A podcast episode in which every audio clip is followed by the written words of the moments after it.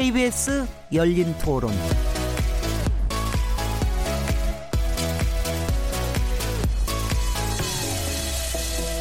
안녕하세요. 묻는다, 듣는다, 통한다. KBS 열린 토론 진행자 시민 김진혜입니다.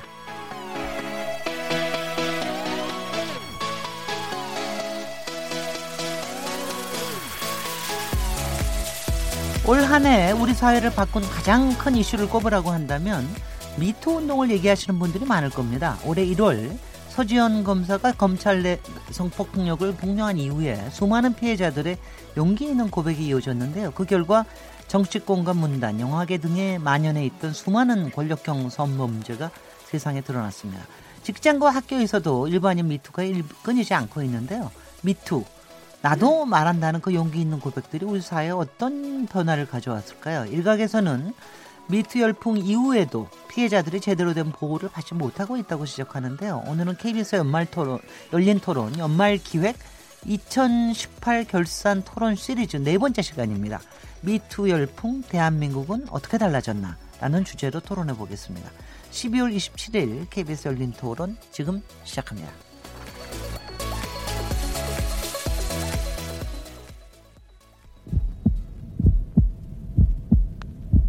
살아 있습니다. 토론이 살아 있습니다. 살아있는 토론, KBS 열린 토론. 토론은 라디오가 진짜입니다. 진짜 토론, KBS 열린 토론.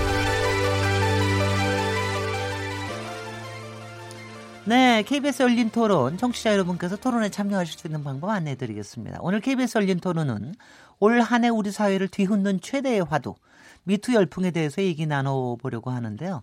청취자 여러분께서는 미투 운동이 우리 사회에 어떤 변화를 가져왔다고 보시는지요?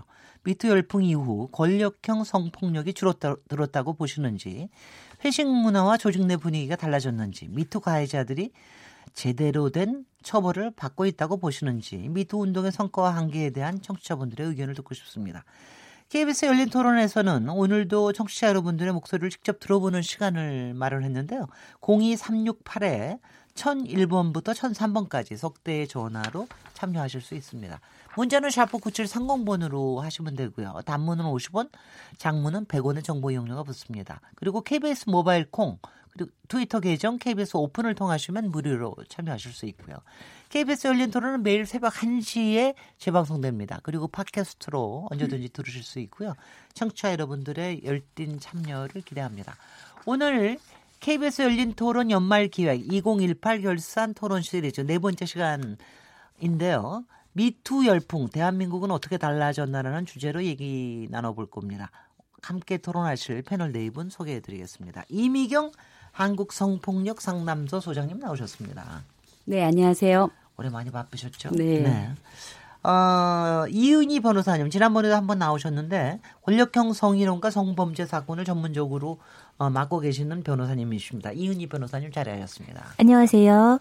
이주희 사, 이화여대 사회학과 교수님 나오셨습니다. 예, 반갑습니다. 정재훈 서울여대 사회복지학과 교수님 모셨습니다. 안녕하세요. 안녕하세요. 올해 네분 다들 바쁘셨죠? 다들 바쁘셨는데 바쁘 훨씬 더 바빠지셨을 것 같은데 심경은 어떠십니까? 올해의 이 저길 보는 자 gentleman first 정재훈 교수님. 예, 네네. 제가 그렇게 되는군요. 네. 유일하게 그 사실 저희 같은 사람이 이런 이 주제를 가지고 바쁘다는 게 그렇게 또 유쾌한 일만은 아닌 것 같습니다. 그래서 네. 사실 그 돌이켜 보면 어 굉장히 많은 일이 있었는데 그런 일들을 좀 차분히 지켜볼 수 있었던 시간이었으면 좋았었을 텐데 어 저희가 이제 제기했던 문제에 비해서 어 더딘 변화 뭐 이런 것들을 지켜보면서 굉장히 음. 좀 찹찹한 한 해를 보냈다. 으흠. 일단 이렇게 말씀드릴 수 있을 것 같습니다. 문제 제기로서는 의미가 있었으나 네네. 네. 실제로 전개 과정이나 이런 건 아직 상당히 좀 네, 미흡하다. 네네. 네. 뭐 이런 게 좀 아쉽다는 표현이신데 이은희 변호사님 어떻게 신경이 어떠십니까? 그 네이팜탄 같은 게 이제 딱 터지면 환하게 갑자기 그 주변이 샥 보이잖아요.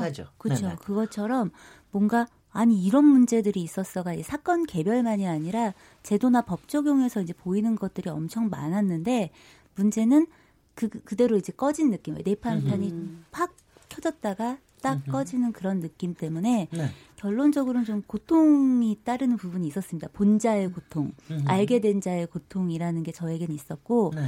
변호사의 입장에서는 어떻게 보면 배부르고 등, 따, 등 따신 일이 많아졌습니까? 일이 많아집니다. 네. 발언권도 많아지고 하지만 음흠. 또 그걸 지켜보면서 그 결과에 대해 또 어느 정도 예정하고 예상하는 부분이 있잖아요. 네. 이제 그런 것들이 또 주는 양가 감정, 고통 같은 게 많았습니다. 네네. 꿈도 많이 꾸셨을 것 같아요. 네. 그 제가 원래 회사 다닐 때는 네. 꿈을 잘 안 꾸고 아침에 일어날 때 일 생각하면서 음. 꿈을 이렇게 깨어나지 않는데 네. 제가 올해 같은 경우에 특히나 아침에 딱 눈 뜨면서 업무 생각을 하거나 그러면서 눈을 뜨는 일들이 되게 아니, 많았습니다. 아니, 저, 제가 이번 주, 주변의 여성들한테 얘기 네. 들으니까 꿈을 많이 꾼다고 얘기를 하고요. 네. 근데 남자들한테 얘기하니까 남자들도 꿈 많이 꾼다 그러더라고요. 근데 그 생각을 벗어나지를 못하다 보니까 그 생각을 내가 자면서도 하는구나라는 그만큼 영향이 굉장히 크다는 우리, 우리 무의식까지도 작용을 하는 게 아닌가 하는 네. 그런 생각이 드는데요. 한국 성폭력 상담소 소장님, 한국 성폭력 상담소는 정말 엄청나게 오래된 기구입니다. 그럼에도 불구하고 상당히 그냥 소수자적인 뭐 항상 그런 곳으로 자리 잡고 있다가 올해는 굉장히 역할을 크게 하실, 하셔서 보람도 느끼실 것 같은데 신경이 어떠십니까? 네, 저도 굉장히 여러 마음인데요. 일단 2018년은 혁명과도 같은 한 해였던 것 같아요. 네. 그렇게 수많은 분들이 자신의 피해를 말한다. 공개적으로 SNS나 방송을 통해서 말한다라고 하는 것은 우리 사회에서 어쩌면 성폭력의 의미를 새롭게 만들어 왔다라는 생각이 듭니다. 네. 그동안 우리 사회에서 성폭력 피해자들은 의심하고 비난을 받기 때문에 말하지 않았었거든요. 근데 이렇게 말한다는 거. 근데 이제 저는 상담 현장에서 봤을 때 음, 피해자들이 말하는 것은 사실은 되게 오래된 일이거든요. 네. 저희 상담소만 해도 벌써 8만 2천여의 상담을 받고 있거든요. 그래서 제가 느끼는 가장 큰 변화 그 차이는 듣는 사람들이 좀 귀를 열고. 가슴을 열고 들었다. 그게 이제 제가 체감하는 가장 큰 변화입니다. 그리고 아까 두 분께서 말씀하셨듯이 어 그렇게 희망적인 말하기에도 불구하고 아직도 너무나 많은 문제들이 산재해 있다라고 하는 점은 또 역시 들지 않을 수 없는 그런 네. 문제라고 생각합니다. 아마 사, 사회학과 교수님이시기 때문에 이걸 하나의 사회 현상으로 보시면서 정말 여러 가지 생각을 하시게 되고 분석도 하시고 그럴 것 같아요. 이주희 교수님. 예, 저는 너무나 흥미롭고 중요한 주제였습니다. 1년 네. 내내.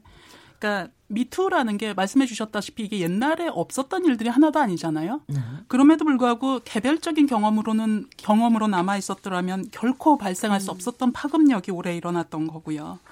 실제로 권위주의 정권이 언론을 통제하는 것도 개별적으로 고립되고 두려움 두려운 채 남아 있도록 하기 위한 것이었는데 그런 면에서 엄청난 진전이라고 저는 파악을 하고 또 반면 여러 선생님들께서 말씀해 주셨던 것과 같이 실제로 이 미투로 용기 냈던 여성들이 굉장히 가혹한 2차 가해에 노출됐었고 또 그 가해를 막을 만한 법제도의 진전에는 미흡한 점이 굉장히 많았다는 점에서 어 양가적 감정을 당연히 가지게 됩니다만 네. 저는 전반적으로 평가해서 매우 긍정적이고 어, 좋은 현상이었다고 생각합니다. 네. 일단 이게 왜 이렇게 우리 사회, 그러니까 물론 다른 사회에서도 굉장히 뭐 굉장히 큰 이슈가 됐다고 그럽니다만 우리 사회가 특별하게 이슈가 좀 커진 것 같다는 그런 생각도 드는 것이 제가 들으니까 일본 같은 경우에도 한국 사회를 이제 부러워하는 요새 좀 그런 거라고 들었거든요. 근데 어떻게 우리 사회에서 이렇게 미투 운동의 파급력이 이렇게 커질 수 있었던가 혹시 나름대로 분석을 해보십니까? 정재훈 교수님? 어떻게 보십니까? 네, 일단 여성운동의 역할이 굉장히 컸다라고 볼 수 있을 것 같은데 네.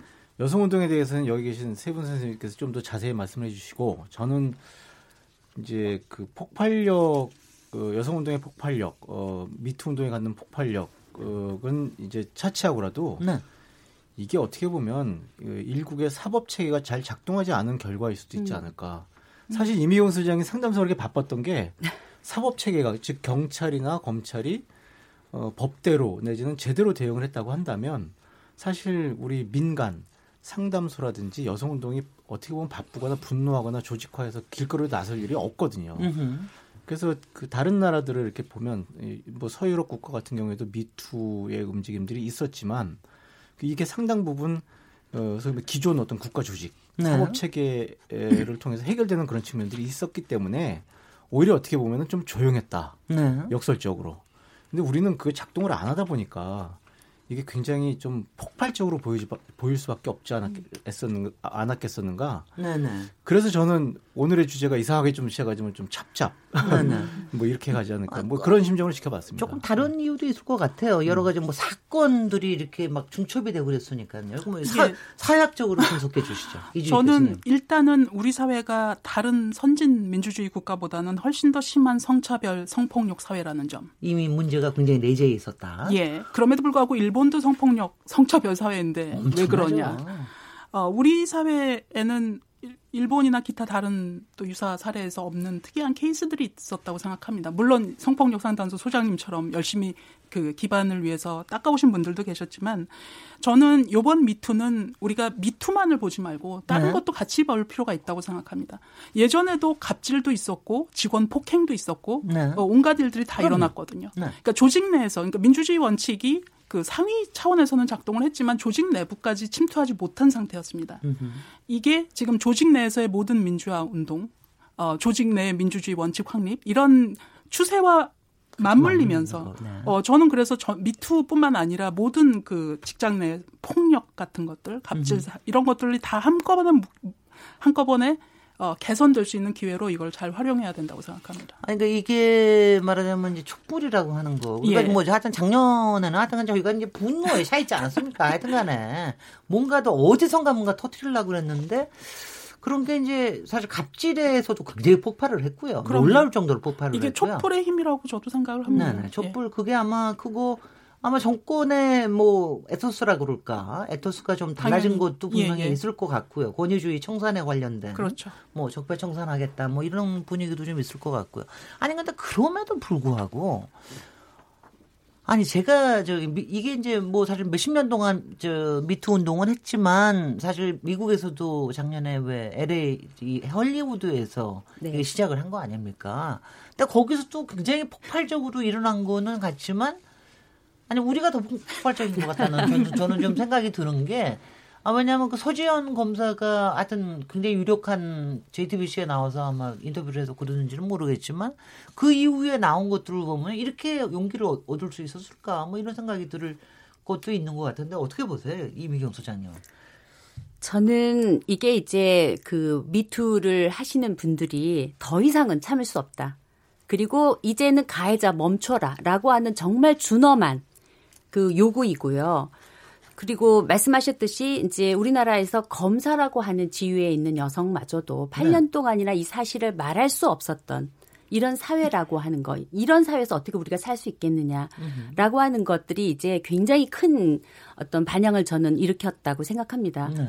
그리고 아까 말씀하셨듯이 이제 지난 그 12월 초에 제가 일본에 다녀왔는데 일본에서는 한국의 미투가 어쩌면 이렇게 활활 타오를 수 있느냐. 예. 이렇게 굉장히 불허하고 거기에서 그 미투를 하셨던 이토 시오리라고 하는 기자는 결국 일본 사회에서 살 수 없어서 지금 영국 런던에서 살고 있다고 네네. 하시더라고요. 네. 그러니까 그런데 이제 우리 사회에서 그렇다면 이 피해자들이 말하기를 했으면 그야말로 우리 사회에서 정당한 어떤 법적 처벌을 받는다든가 이제 이런 것을 보여줘야 되는데 그 부분에 일단 이제 차츰 이야기를 네네. 하겠지만 너무 많은 과제를 안고 있는 거고요. 으흠. 아까 이제 여성 운동 말씀을 하셨는데 저희는 거의 이제 30년간 이 운동을 해오면서 그동안 많은 법과 제도를 만드는 운동도 했었고요. 사회 어떤 문화를 바꾸는 운동도 했지만 결국은 법제도가 만들어졌을 때 이것이 어떻게 이행되었느냐. 피해자의 권리 보장은 제대로 되지 못했다라는 것을 방증하는 이제 이런 것들이어서 저는 음, 이 미투가 가져오는 사회적인 어떤 힘 그리고 수많은 피해자들이 함께 뭉쳤고 또 여성 단체들 또 뿐만 아니라 사회 단체들이 전국의 350개 단체들이 함께 모여가지고 미투 운동과 함께하는 시민 행동을 결성했습니다. 네. 그래서 지금까지 총 6차에 걸쳐서 그 집회를 했고 어쩌면 저희들은요 올해 거의 거리에서 살았어요. 글쎄 말이죠. 네. 어, 그러면서 서로에게 용기가 되는 그런 음. 서로 감동을 받는 그런 어떤 굉장히 소중한 체험들도 서로가 했습니다. 아니 그러니까 저기 그 동안은 어, 이게 이런 구조적인 문제가 있는 거 모르지 않고, 그리고 솔직히 페미니즘 운동도 상당히 우리나라에서 한 30년 되지 않았습니까? 뭐 네. 뭐, 그래, 그렇고, 물론 작년에 그 82년생 김지영이 워낙, 그 워낙 히트를 쳐가지고 조금 더 펼쳐진, 뭐 토다, 토대가 좀 닦여진 것도 있는 것 같긴 한데, 어, 그러니까 여태까지는 개별적으로 막 좀 싸우고 그러던 게 이번에는 완전히 그러니까 이게 완전 다 같이 연대한다라는 느, 낌뿐만이 아니라 실제적으로 그렇게 일어날 수 있었던 동력이 뭘지 아니 근데 그게 그, 그런 사회적인 폭발력을 가진 게 뭐가 어떤 조건이 갖춰져서 그게 가능했을까 이은희 변호사님 어떻게 보세요? 음 저는 이제 세 분 말씀하신 거에 엄청 공감하고요. 네. 그거를 네. 크게 세 가지 키워드로 정리를 해보면 이런 건 것 같아요. 사회 변화, 급격한 사회 변화가 있었고, 그러나 제도의 불변, 그러니까 네. 법 적용의 불변, 그리고 촛불의 경험. 그러니까 이 세 가지가 맞닥뜨렸던 어떤 지점, 타이밍이 있었던 게 아닌가라는 생각이 듭니다. 네. 예를 들면 저는 1974년생인데요. 그 제가 74년생? 네. 네, 네. 네. 근데 이 제가 대학교 때 그 공정 작가의 무소의 뿔처럼 혼자서 음. 가라 이제 이런 걸 보면 거기에 그런 얘기들이 나옵니다. 그러니까 굉장히 그 많이 배우고 뭔가 이제 사회 활동을 할 수 있는 딸들과 그렇지 못했던 엄마의 세대 간의 갈등 부분이 여기 등장을 하는 거예요. 그게 제가 스무 살 때였는데 지금은 그게 더 심한 거죠. 그러니까 어떻게 보면 그때만 해도 그러니까 제가 대학을 갈 때만 해도 남학생이 좀 더 대학을 많이 가고 남자애들을 보다 뒷바라지를 해서 대학에 보내고 뭔가 취업에 있어서도 남자 우선주의 같은 것들이 되게 많았다면 그렇죠. 지난 20여 년의 사이에는 굉장히 뭔가 대학도 어느 정도 이제 균등하게 가고 뭔가 사회 진출도 많이 하고 그러니까 사회적으로는 굉장히 여성의 지위도 항상 욕구가 일단 기본적으로 있는 거죠. 다르지 네. 않아 왜 다르게 대해라는 거를 적극적으로 사고할 수 있는 토대는 마련됐는데 아까 이제 말씀 주신 것처럼 법 적용의 상황을 보면은 법에 어떤 법이 어떻게 적용되고 있는지를 보면 처참합니다. 네. 그러니까 이게 법대로 안 했기 때문이 아니라 그 법이 법대로라고는 하는데 그 법대로가 누구의 법대로였는지를 네. 좀 생각해 볼 필요가 있습니다. 네, 네. 우리가 객관과 합리라고 이야기했던 언론 보도의 어떤 태도 혹은 어떤 법의 적용이 실은 객관과 합리가 아니었고 편향되었을 수 있, 있었다라는 건 거죠. 그래서 네네. 그런 것들이 만나는 시점에서 그 최근 몇 년 동안에 어떤 촛불을 들고 거리에 나와서 함께 각자 말했을 땐 안 됐던 것들, 각자가 가지고 있던 울분들이 해소되지 않았는데 같이 이야기를 하고 같이 거리에 나섰을 때 그 갖는 파급력을 경험하는 거예요. 음흠. 그러니까 이제 같이 말하기 시작하는 거죠. 네네. 그런 타이밍이 아니었나라고 생각합니다. 우리 법 법에 대한 구체적인 얘기 또 특히 국회에 계류되어 있는 법안 얘기하는 건 조금 좀 나중에 얘기를 하는 음. 거 하고요. 네. 오늘 이제 주제가 미투가 우리 사회를 어떻게 바꾸었는가, 바뀌고 있는가 이걸 얘기하고 있는 거니까 지금 이제 일단 주변에 일단 일상적인 분위기에서부터 하여튼 우리 일상 문화를 굉장히 많이 바꾸고 우리 언어 문화도 좀 바꾸고 뭐 이런 네. 것 같은데 그런 거에 대해서 먼저 조금 얘기를 좀 해주시죠. 정재훈 교수님 서울 여대에 계시네요. 네. 서울 여대에서는 분위기가 어떻게 바뀌, 바뀌셨습니까? 어, 뭐, 바뀐 게좀 있습니까? 어, 그럼요. 굉장히 많죠. 네. 어떻게 바뀌었습니까? 저 같은 경우만 하더라도 네. 어, 그 강의 시간에 쓰는 단어 하나 하나를 음.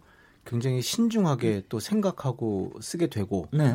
뭐 작년에도 몇 번그 아니 금년이죠 결국 금년에도 몇 번 그 문제 제기를 제가 당하기도 했었고 대자보에도 오르시고 아, 그랬군요. 아 대자보까지 아니에요. 근데 실제로 네, 네. 네.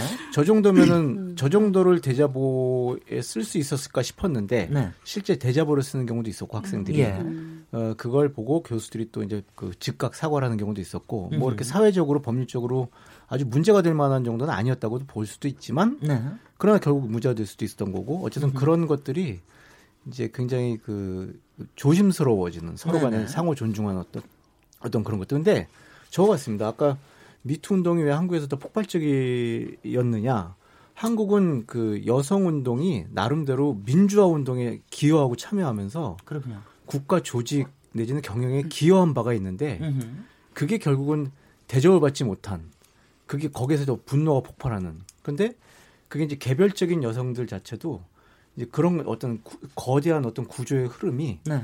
내면했다 됐다 그럴까 그러니까 어 개, 학교에서도 이렇게 보면은 나는 이렇게 자란 이 땅에서 이렇게 그 어떻게 보면은 평등하게 자란 난데 왜 내가 이런 대접을 받아, 받아야 음. 되지? 음흠. 라는 그런 것들이 불과 몇 년 전까지도 그 볼 수 없었던 그런 그 어떤 의식들, 의식 음흠. 평등을 요구하는 내지는 어떤 나의 개인적 욕구를 나를 인간 자체로 그 인정해달라는 어떤 그런 학생이 아니라 네. 어, 나를 대등한 인격체로 요구해달라는 어떤 그런 그 어떤 자의식의 변화 네. 이런 것들을 이렇게 볼 수 있고 네. 어, 굉장히 학교 분위기가 어 뭐 세대별로는 낯설어 하기도 하고 하지만 굉장히 긍정적인 측면에서 그래서 계속 이런 식의 어떻게 보면 혼돈과 그렇지만 긍정적인 변화 이런 것들이 이어지는 그런 캠퍼스 분위기가 아닐까 이렇게 낙관도 해보고 희망도 해봅니다. 이화여대는 어떻습니까? 훨씬 더 더큰 사실 큰 조직에서 그 안에 굉장히 다른 의견들이 있을 것 같아요. 예, 저는 이제 여대를 topic으로 하셨으니까 흥미로운데요. 아니 topic은 아니고요. 아, 안경을 그냥. 네. 그러니까 이게 저는 여대라는 것보다는 그 여대의 거버넌스 구조가 어떤가에 주목할 필요가 있다고 생각합니다. 네. 혹 생각하시기에는 여대니까 여학생이 많고 이런 일이 더 많지 않을까라고 생각하실 수 있을 것 같아요. 무슨 일이요? 예를 들어서 성희롱 문제라든지. 아니요. 아 그러세요? 이게, 절대로 아니요. 예, 왜 그러냐면 그게 여대라 하더라도 지배 구조 상에 여성 대표성이 떨어지는 곳이 있을 수 있습니다. 예를 들어 소유주가 남성이라든지 아니면 네. 총장들이 다 남성이 된다든지. 근데 이화여대는 대학 리더십에 그 여성이 잘 대표돼 있거든요. 네. 그러므로 미투 문제가 예전에도 발생했을 때 보통 남녀공학보다는 훨씬 더 공정하게 대처를 했다고 생각합니다. 물론 네네. 그렇다고 해서 문제가 없다고는 말씀드릴 물론이죠. 수 없지만. 네. 그래서 오히려 이런 사건이 더 적었던 한편 또 그런 이유 때문에 학생들의 의식 수준도 굉장히 높고 으흠. 그래서 이런 문제 더 날카롭게 문제 제기를 하게 되죠. 네. 그렇지만 저는 제가 여교수고 저는 이제 대접에 오를 일도 전혀 없고 그러다 보니까 일단 아 여자들하고 모두를 이유고 여자 여자 편, 교수님 아 물론 그럴 수도 있죠. 네, 네. 그건 편견이 아니라 그런 네. 개연성이 굉장히 적은 예, 예. 예. 물론 다른 네. 일로도 그렇게 할 수는 있겠지만 네. 어 그런 점에서 저는 이 미투 운동이 지금은 이제 성폭력이나 성희롱의 문제에 집중되어 있지만 음. 차츰 그런 경향이 보여지는 것 같아요. 이거는 음. 여성 대표성의 문제입니다. 결국은 음. 이 문제의 해결도 거기와 맞물려 있고요. 음. 그런 면에서 저는 이화여대가 이전까지 해왔던 일에도 어, 남녀공학에서 좀 보고 어, 참고할 만한 사항이 있다고 생각하고요. 네. 어, 앞으로도 저, 더욱더 이런 일들은 이제 발생하지 않는 곳으로 어, 저는 우리 학교가 그렇게 되었으면 좋겠습니다. 네네.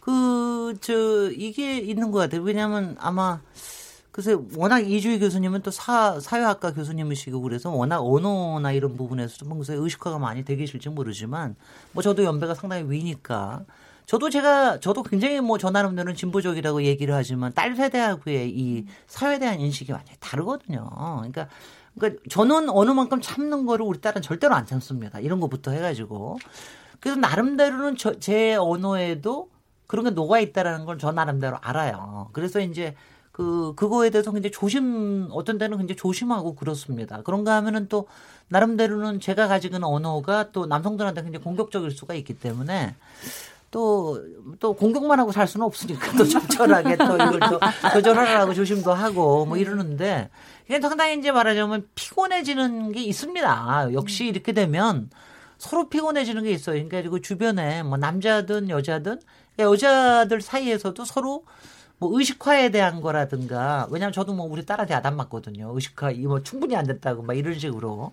그러니까 이런 거에 대한 약간의 갈등이라든가 더구나 남녀 사이가 되면 더 이제 이 의식의 이 차이에 대해서 이런 뭐 갈등도 생기는 거 생길 것 같은데 어떻게 관찰하고 네, 계세요? 네, 그렇죠. 보장님. 사실 우리 안에 네. 누구도 자신 있게 나는 완벽하게 어떤 인권 감성을 가졌다 할 수 있는 사람은 없다고 생각해요. 네. 그 운동을 하는 저 자신도 매일매일 돌아보면서 그리고 어, 젊은 활동가들과 함께 토론하면서 지적도 받고 이게 우리의 현실입니다. 항상 음. 정말 성찰적으로 살지 않을 수가 없는 이제 이런 부분인데요. 저는 이제 상담 현장에서 피해자들을 이제 뵈면 1991년 저희 상담소가 처음 시작했을 때하고 지금하고는 너무 차이가 있는 거예요. 네. 그때는 피해자분들이 자책을 하거나 또는 음. 주변에서 그냥 입 다물라고 해서 그냥 간신히 이렇게 상담을 하시는 분들이 꽤 많았는데 네. 요즘 상담하시는 분은 이제 내 권리, 피해자로서의 나의 권리는 무엇이냐 이렇게 직접적으로 질문하시고 그걸 찾으려고 노력하시는 굉장히 큰 변화가 느껴지거든요. 그래서 이제 아까 선생님들 말씀하신 거에서 같이 생각을 해보면 이거는 지금 이그 세대가 갖는 그들이 어떤 교육을 받고 자라왔는지 음흠. 그 예전에 우리가 뭐 여필 종부 여필 정부 맞나요? 네. 예, 그런 식의 생소하네요. 네. 아, 들으니까 정말 정말 생소하니까 막잘 모르겠어요. 네. 네네. 그러니까 그런 식의 교육을 받았던 우리 세대와 지금의 정말 민주적인 사고 그리고 가정 내에서도 절대 차별 없이 자라왔던 이 세대가 갖는 권리 의식은 되게 다르다라는 거죠. 네네. 그리고 성폭력, 성희롱에 대해서도 이게 왜 내 잘못이야? 이 수치심은 가해자의 몫이지라고 하는 게 상당 부분 이제 국민적인 어떤 그 어, 인식 차원으로 이제 파고 들어간 것 같아요. 음. 그래서 저는 이번 미투도 피해자분들이 그렇게 나도 그래, 나도 그래라고 나설 수 있었던 것은 저는 그런 어떤 전반적인 의식 향상이 상당히 컸다고 보고요. 또 아주 근접하게 2016년 5월 17일에 강남역 10번 출구에서 있었던 음 여성 살해 사건. 이제 그걸 보면서 많은 여성들이 이대로 있어서는 안 되겠구나. 정말 이거는 운 나쁜 한 내가 너일 수 있었다라는 게 그때 모두 공감했던 부분이잖아요. 이제 그 사건 이후에 어 사람들이 35,350장의 포스트잇으로 그 어, 살해당한 그 피해자분을 애도하면서 우리가 어떻게 바뀌어야 될 것인가를 함께 다짐했던 그런 글들을 저는 굉장히 우리 사회에 역사적으로 평가해야 된다고 보거든요. 네. 이제 이런 흐름들 아까 말씀하신 촛불과 이런 일들이 다 모여서 이제는 이, 이 사회에서 우리가 바꿀 수 있다, 연대해야 된다라고 하는 인식들이 모여진 것 같습니다. 네네. 훨씬 젊은 세대이신 아까 70, 74년생이에요. 근데 젊다고도 볼 수도 없죠. 네. 요새 이렇게 저렇게 하면은. 어떻게 좀 변화를 느끼고 계십니까? 그 일단 상담을 이제 사무실에서 한단 말이에요. 이제 네, 피해자분들이 예를 들어 오시면 생각하시는 어떤 상황이나 대처 상황이 되게 다릅니다. 음. 굉장히 다른데 예를 들면 그 4, 50대 피해자분들이 와서 하시는 이야기들의 대부분은 자, 자기가 표현을 잘 못했다, 저항을 잘 못했다, 어떡하죠? 이제 요런 쪽이 더 많고 굉장히 많이 너무 인내해요. 그래서 음. 사건이 잘 안 됩니다. 고소를 하고 뭐 나중에 소송 냈을 때 이분들이 참아왔던 시간의 어떤 정도가 사건 잘 안 되는 거하고 되게 비례합니다. 요즘 친구들은 어, 이것까지도 문제 제기를 하나? 혹은 어, 이런 거에서도 저기 불편함을 느끼는구나, 이걸 젠더 문제라고 인식하는구나라고 생각할 정도로 뭔가 좀 더 민감하고 좀 더 빠르고 대처를 잘 합니다. 다만, 어느 쪽이 옳아, 어느 쪽이 틀려, 이렇게 얘기하기보다는 이 generation gap이 존재하는 건 분명하잖아요. 그렇습니다. 그 절충점을 좀 찾아가야 되는 시점인 거는 분명한 것 같고요. 네. 그리고 이 세대 변화 속에서 우리가 분명히 이제 기득 기성세대가 기득권이잖아요. 우리가 돌아봐야 될 건 기존에 우리가 가진 편견이 굉장히 많다는 거예요. 가령 예를 들면 사무직에 뭐 재직했던 어떤 사람들이 뭐 야근이나 특근을 강요받거나 뭐 이런 어떤 불이익을 당하는 거에는 굉장히 공감해요. 하지만 생소한 직업 들에 대해서는 공감을 잘 못합니다.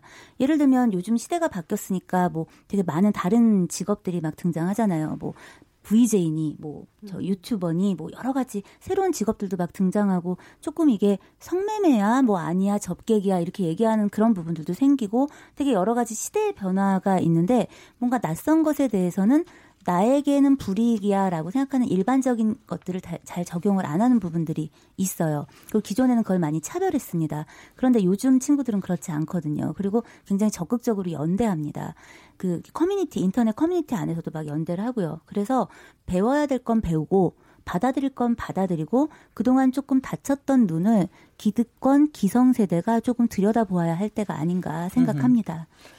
어, 이, 이 부분에서, 그러니까 우리가 오늘 아무래도 이제 여성 문제와 저 여성학 관련되는 부분들에 관심이 많으신 분들을 좀 이제 모셨기 때문에 사실 지금 이제 우리 여기 어, 게시판에는 남성들도 굉장히 많이 게시판에다 음. 글을 올리십니다. 여기에서 솔직히 이제 이런 이슈가 나오면 일단은 이제 불편함을 호소하는 이런 것들이 네. 워낙 많이 올라오고 그러는데 남성들의 변화에 대해서는 어떻게 관찰을 하고 계시는지 뭐 그거를 갖다가 뭐 어떤 데이터가 뭐 확실하게 있는 건 아니겠습니다만 하여튼 사회의 변화는 분명히 있는 것 같거든요. 남성들이 일단은 제일 저기 하는 건 굉장히 더 조심하죠. 예전보다 확실히 조심하죠. 이주희 교수님. 예. 네. 그래서 재미가 없습니다. 아, 예. 재미가 없다는 본심을, 뭔지요? 본심을 속이는 것 같은 느낌을 많이 받을 때가 아, 있어서요. 아, 아, 그러니까 말을 하게 되면 싸우게 될 것 같고, 그러니까 음. 좀 이렇게 숨기는 그런 것도 있고, 그게 극단적으로 나타나는 게 펜스룰이라는 음. 거지 않습니까? 그렇죠. 아예 아예 음. 같이 같이 대적을 안 하겠다. 실제로 선진국에서는 이게 큰 문제로 대두됐습니다. 그러니까 음. 이제 여성하고는 사, 사적으로 음. 둘은 안 만나겠다. 이게 비즈니스계에서는 굉장히 치명적이기 때문에 여성들이 많이 반발했지만 이런 걸 무기로 이제 미투 운동을 좀 무력화시키려는 음. 그런 시도도 있었고요. 그래서 지금 당장은 저는 한국 남성분들은 적응하는 시기라고 생각합니다. 그러니까 예전에는 관행상 이거 했지만 이게 음. 문제가 안 되는데 지금 이렇게 문제가 되니까 되게 당황하는 차원도 있고. 네. 그리고 그거는 저희가 어떻게 좀 시간을 두고 음 그 교육을 통해서 어, 변화할 수 있도록 유도하는 작업도 그 굉장히 주의를 기울여야 된다고 생각을 하고요. 펜스룰은 이제 남성들이 펜스룰 무기로 아, 미투 운동은 좀 무력화시켜야겠다라고 생각하실 때 제가 드리고 싶은 말씀은 모든 backlash에는 또 다른 backlash가 따릅니다. backlash라는 게 그, 그 반, 반발 혹은 단결이죠. 네. 예를 들어서 네. 미투 운동이 있으면 그에 대한 반격으로 아 그럼 음. 이제 너네랑 같이 안 놀아. 음흠. 이게 클래런스 토마스라는 그 굉장히 유명한 공화당 미국 공화당 그 성희롱 사건 기억하시는지 음. 모르겠지만 너무 어리셔서 모르실 수도 있지만 그 사람이 미국 백인 남성들로만 구성된 상원 청문회에서 무죄로 판결이 됐을 때 어, 엄청나게 실망했죠 미국 여성들이. 근데 그때 결심을 했습니다 그들이. 아, 우리가 더욱더 많이 정치에 진입을 해야겠다. 네. 이 꼴을 음. 다시 안 보려. 음. 그래서 저는 어떤 운동이든 그 반발이나 반격 같은 게 있지만 그에 대한 반격도 또 존재하는 거거든요. 음. 그래서 이게 서로 상호작용을 하면서 진전해 나간다고 생각합니다. 일부 후퇴처럼 보일 수 있는 일들도 그래서 미투 운동을 하면서 이게 우리가 너무 나가서 오히려 남자들하고 이게 적을 지고 어, 오히려 더 융합하고 진, 진전하는데 방해가 되지 않을까 우려하시는 여성분들 혹은 일반 시민 여러분들께 제가 드리고 싶은 말씀은 어, 사회가 진보하는 방향은 이렇게 서로 주고받으면서 서로 소통하면서 서로 배워가면서 음. 그래서 갈등을 두려워하지 말고 보다 진솔하게 서로 소통하려고 노력했으면 좋겠습니다. 남성분들 포함. 음. 네네. 그 주변에 제가 알고 있는 교수. 예, 직장 네. 생활하는 여성들이 상당히 공통적으로 하는 얘기 중에 하나가 어, 미투 운동 이후에 이른바 껄떡거리는 그 소위 말해서 상사들이 사라졌다. 음. 참 편하다. 그런 말씀들도 하시고, 그러니까 이제 겉목은 이제 수면 밑으로 그 이제 그 내려간 이제 이런 남성들도 있겠지만 저는 그 이전에 대다수 저 포함해서요. 어, 혼란스러운 남성들의 음. 모습에 좀 주목할 필요가 있을 것 같아요. 그러니까 예, 예. 여성 운동이라든지 예, 이제 미투 관련해서 가열차게 문제 제기는 진행이 돼야 됩니다. 그런데 그 가운데 저희가 간과해서는 안 될 게 어, 지금까지 내가 뭐 20년이 20년, 40년이면 40년, 50년 살아온 남성으로 살아온 한국 땅에서 이 남성들이 나는 그냥 평범하게 살았고 내가 배운 대로 행동을 했는데 아 이게 성희롱이 될 수도 있고 성폭행이 될 수도 있고 어, 이런 거구나라는 걸 어, 이제 받아들이 머리로는 받아들이는데 가슴으로 받아들이기 음. 굉장히 어려운 그런 상황들. 네. 저 같은 경우도 어렸을 때 돌이켜 보면은 학교에서 선생님이 이건 심한 장난이다라고 그냥 때렸지. 그러면 때리는 선생님도 어떻게 보면 이제 웃으면서 때리시고 네. 장난이 심하다. 근데 그걸 이건 성희롱이야라고 명확하게 가르쳐 줬으면은 그런 직구준 소위 말하는 직구준 장난 안 했을 것 같은데 네. 이제 이런 맥락에서 굉장히 혼란스러워하는 남성들이 굉장히 많거든요. 으흠. 그래서 그 남성들의 상황은 저는 어떻게 보면 이제 혼란이라고 볼 수 있을 것 같고 이 혼란을 그래서 잠재적 가해자로 그 규정받는 것에 도 굉장히 저항감이 있고, 네. 예, 그래서 이런 상황들을 저희가 좀 주목하면서 어, 어떻게 함께 갈 수 있는 이제 그런 길을 좀 모색해야 되지 않을까. 일단 이렇게 생각할 수 있을 것 같습니다. 글쎄요, 남성들이 갖고 있는 혼란은 분명히 굉장히 네. 클수 있다고 생각이 됩니다. 여기서도 또 새로운 또 피해 의식도 음. 나올 수 있고. 이미경 소장님은 어떻게 보세요, 그런 점에서? 저는 그 혼란은 당연히 우리가 변화를 위해서 거쳐야 되는 과정이라고 생각합니다. 네. 그래서 어, 남성들이 지금 이 혼란스러움을 어, 저는 정말 제대로 그냥 인정했으면 좋겠어요. 그쵸? 인정하고 네, 맞습니다. 어, 이제 이 혼란에는 사실 그 개개인이 아니라 그 뒤에 있는 어떤 구조를 봐야 된다고 생각해요. 우리 사회가 소위 가부장제적인 사회에서 남성들의 어릴 적에 아이스케이키를 하거나 고무줄을 끊거나 이런 것들이 너무나 그냥 아이 그냥 하나의 남성 아, 아이들의 그냥 뭐 어, 그냥 넘어갈 수 있는 이렇게 네, 장난이라고 생각하고 용인하고 음. 묵인했던 것이 결국은 성폭력을 조장하는 것으로 이렇게 연결되어 있다라고 하는 점이죠. 예.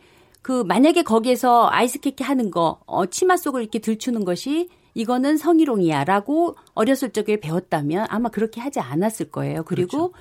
원치 않는 어떤 여성에게 대시해서 끝까지 대시해 보는 건 남자다움이라고 가르치지 않았더라면 지금 스토킹이나 또는 뭐 데이트 성폭력이라든 이런 것이 일어났지 않았을 거라고요. 네. 이제 그런 점에서 저는 그 구조가 어, 지금까지 유지해 왔던 것들에 대한 성찰이 좀 필요하다고 봅니다. 그리고 네.